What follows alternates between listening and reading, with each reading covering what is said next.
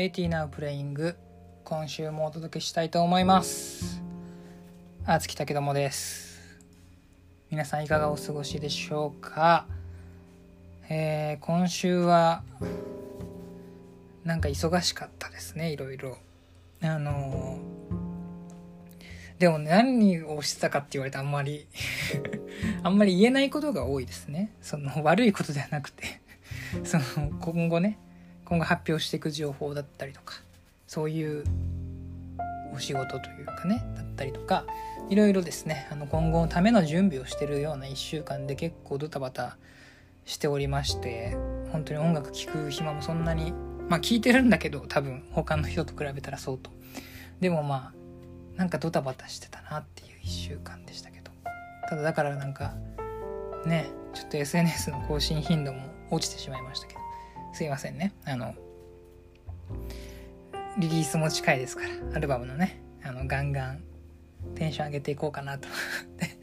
テンション上げていこうかなっていうのも変ですけどねあのちゃんとやっていこうかなと。SNS 物証なもんでね僕は本当にあのもっとねあの頑張ろうと思ってます。いやひどいひどいオープニングトークですね。まあだからやっぱ忙しすぎてね忙しさをやっぱりこう言い訳にしちゃいけないと思いつつちょっとやっぱ頭がね回ってないですね最近は。暑いしね。なんかもう夏ってこんなに暑かったっけとか思うけどまだ7月も頭でしょ？なんかもう8月とか無理だもんな今もうすでに。もうもう無理っすもん。もうなんなんかだってさ子供の頃とか僕が子供の頃ですらもうだいぶこう地球温暖化とかも騒がれててその頃ですらうわ最近の夏って本当暑いわとか思ってたけどもう今ってまだそこから日じゃない暑さになっててだから学生の皆さんとか本当大変だろうなって。まあなんか僕とか結構体育祭とかねあのサボってたタイプだからまあ あんまりなんですけどあんまりね。うん。あの一応参加出席はしてあのなんか競技始まったら友達3人となんかその倉庫の裏みたいなところに逃げて それずっとくっちゃべっててでなんか自分の出番っていうか出なきゃいけない競技になったらそっち行ってみたいな感じの体育祭だったんでね、まあ、よくない学生ですよね。でもなんかその頃のそういうこう何て言うんでしょうね。影日向で生きてる感じっていうのは未だに続いてますね。なんかそのまともにこう歩いてないんだな自分は人生をみたいな。いやなんかそういうことでもない。まともが分かんないですよね。ほんと坂本さんじゃないですけど。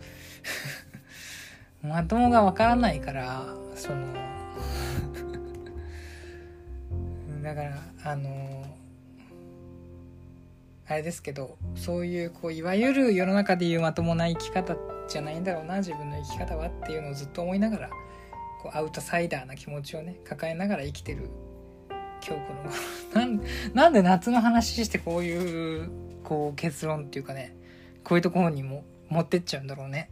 そういう人間なんだろうね。俺は、うん、そう。であのそうだ。これ喋ろうと思ってた。これ言えるわ。あの先週ねこの、まあ、前回の収録あのこの ダメだ。前回のこのポッドキャストポッドキャストが今出てこなかった。ポッドキャストの収録終わった後にあの取材がありましてそこであのオッカー君と対談をしましてね。オッカー君はこのポッドキャスト聞いてくれてたりするのもねあのそこで明らかになってマジかみたいな。もっとちゃんと喋んなきゃみたいな。いや、オッカーくんが聞いてるからちゃんと喋んなきゃってことでもないんですけどね。なんかそういうのとかも聞いてくれてたりとかっていうのもね、知ったりとかして、すごく濃密な話ができて、なんかもう彼は本当にすごい言葉を操るプロだと思いますよ。うん。言葉、言、語彙力というかね、その相手が何かを引き出す力もあるし、ライターとしても多分活動できるし、音楽家としても素晴らしいし、なんかもう無双でしたね。おっかー無双でしたね。だからもう僕は何も何もなんか彼には何て言うのかなこうもう至らないというか自分の至らなさ年を年だけ重ねてるなっていうのをすごい感じるぐらいですね。彼はすごい人だなと思いました。その取材を通してね。まあでおかげさまで僕もすごいこうアルバムについて今まで全然インタビューで自分では喋れなかったこととかも語れたのでまあなんかアルバムリリースタイミングとかで公開される予定ですのであのぜひチェックしていただきたいなと思います。では今週もプレイリスト解説いきたいと思います。今週の1曲目はもう何と言ってもボノボの新曲2年ぶりらしいですね。いやーこれはやばいですね。もうぶちかましてるなと。結構僕今年ナンバーワンぐらいにこの曲はあの、刺さりました。やばいね。やばいでしょ。語彙力がなさすぎるんだけど本当に。音楽を見習いたいけど。もうぶち叩かれた感じですよその脳天を。それぐらいあのインパクトを受けたんで本当に聞いてください。マジでこれは。素晴らしいですなんか2年空いてこの曲をポンって出せるところも含めてすげえ人たちだなっていうすげえ人たち世の中にいっぱいいるなっていうのを改めて思いましたね。もうこの今週はこれが1曲目ってもう決めてました、絶対これでしょっていう。で、えー、3曲目にベック入れてますね。なんかコラボ曲なんですかね。ちょっとちゃんと調べてなくてあれなんですけど。コラボで出してるって感じなのかな。なんかでもベックって本当に衰えないですよね。衰えないっていうかなんかこうやっぱり年を重ねていくと新しいものへの興味もだんだん薄れてったりするし保守的になっていくところがあると思うんですよね。僕自身もなんか10代の頃よりもやっぱ新しいものどんどん取り入れようみたいなところよりもこうずっといいと思ってるものを信じていくような方向にどんどんなっていってるんでこう、まあ、まだね保守的になるには若すぎるんですけど25ですらそういうこと感じるのになんかベックとかのキャリアとかになって年齢とかキャリアになってこう積極的に新しいアーティストとコラボしたり、まあ、新しいってほど新しくもないけどなんかそのいろんな人と刺激を求めて新しいものを作り続けるその精神力みたいなものはすごく尊敬しますね。うん。それ新曲聴くたびに思いますね。あとヒッポーキャンパスの曲ね。もうオルタナティブ好きっていう感じの僕の趣味が出てます。そうなんか僕今やってる音楽性は結構そのベッドルームポップみたいになってますけど本来はもうバリバリのオルタナティブロックというかロック少年ですからそもそもやっぱりオアシスから洋楽聴き始めたみたいなもうベタ中のベタ僕の世代ではねオアシスから聴き始めてこうレッチーとかねしっかり通ってますから当時。リンキンパークとかもしっかり通ってますから。こう見えて。こう見えてというか、まあ、今やってる音楽性とはちょっと全然違いますけど。だからもう本当に一時期オータナティブロックしか聴いてなかったからね。でなんかヒップホキャンパスは2018年に出したタイトル忘れちゃったけど なんだっけ。あのアルバムの入ってた「あバンビ」っていう曲がすごい僕好きで。であ新曲出たんだと思って聞いたらまあなんかバンビとかよりもド直球のオルタナティブロックしてて。すごくこう自分のルーツな部分というかね中学生の頃とかに聞いてたところが蘇りましたね。うん。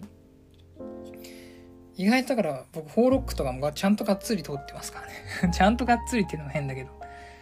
もうなんていうかサカナクションも好きだったし。いやまあ好きだし今もねサカナクションまああとワンオクロックとかねラッドインプスとか。そういう人たちちゃんと通ってますから。ち ゃんとっていうのもおかしいけどちゃんとやっぱ中学の時とかね本当にしっかりロックフォーロックも洋楽もロックばっかり聴いてて。でこう年を重ねるにつれだんだんこう激しいってなってくる。その歪んだエレキの音が聞けなくなってくるんですけどね、はい、まあまたそれはいつか話すとして。そうそうなんかだんだん丸くなってやっぱ保守的になってるのかもしれないですけどねそういう意味では。であとまあ BTS の新曲カップリングですねバターの。いやエド・シーランと作ったっていう話を聞きましたけどなんかやっぱほんとポップスターを今一点に引き受けてもらっちゃってる感じがあってね。それやっぱり日本人というか j p o p から出ていけないかなっていうのはまあみんな思ってると思いますけど日本の音楽協会の人は。そういうことを考えさせられるぐらいまたポップスターを担ってる一曲だなと思いましたね。完璧だなと思いました。もう完璧ですね毎回 BTS は。曲が。うん。でジュエル・カルペッパー。という人の曲ですね。アルバムがね今先行配信みたいになってますけど。こういうのもやりたいね。コード進行がいいですね。あの進みそうで進まない。危うげな怪しい感じというかね。こういうコード進行で一曲作ろうと思いましたね。そのジャズの雰囲気を醸し出した R&B ソウル。最近の僕に刺さりがちですねそういうものは。うん。まあそれを僕なりに悪者って曲でやったけどもう少しなんかまだ宣伝できそうな感じもしてたので同時にね。そこのなんかヒントをもらったような気にも気持ちになりましたね。うん。あとはねカリマ・ウォーカー。の曲最後に入れますこの人のアルバムやばかったですね。まだちょっとちゃんとじっくり腰据えて聞けてない聞けてないんですけどちょっと大事な作品になりそうなんでもっとしっかり聴こうっていう風になるぐらいですね。あのすごかった。アルバム。うん。良さそうだったね。名盤だっていう気がしましたね。やっぱこういう音好きなんだよな。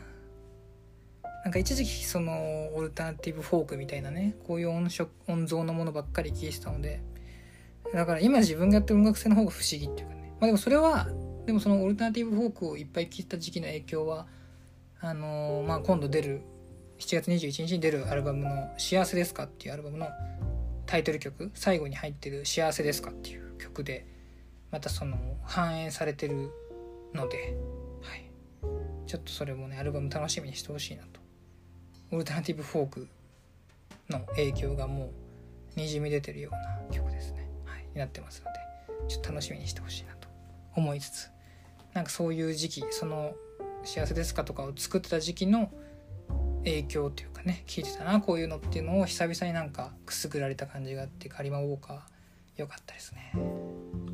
ということで今週もねあの解説してまいりました。まあ、なんか結構ねこうこういうのがないとね結構僕音楽聴くけどなんかその狭く聴いちゃう癖があるのでこうちょうどいい何て言うかその新しいの取り入れようっていう気持ちにちゃんとなれる機会があるんでこのポッドキャスト結構楽しいですねやってて。まあなんか聞いてくれてる人がいることを願いつつ続けていこうかなと思っております。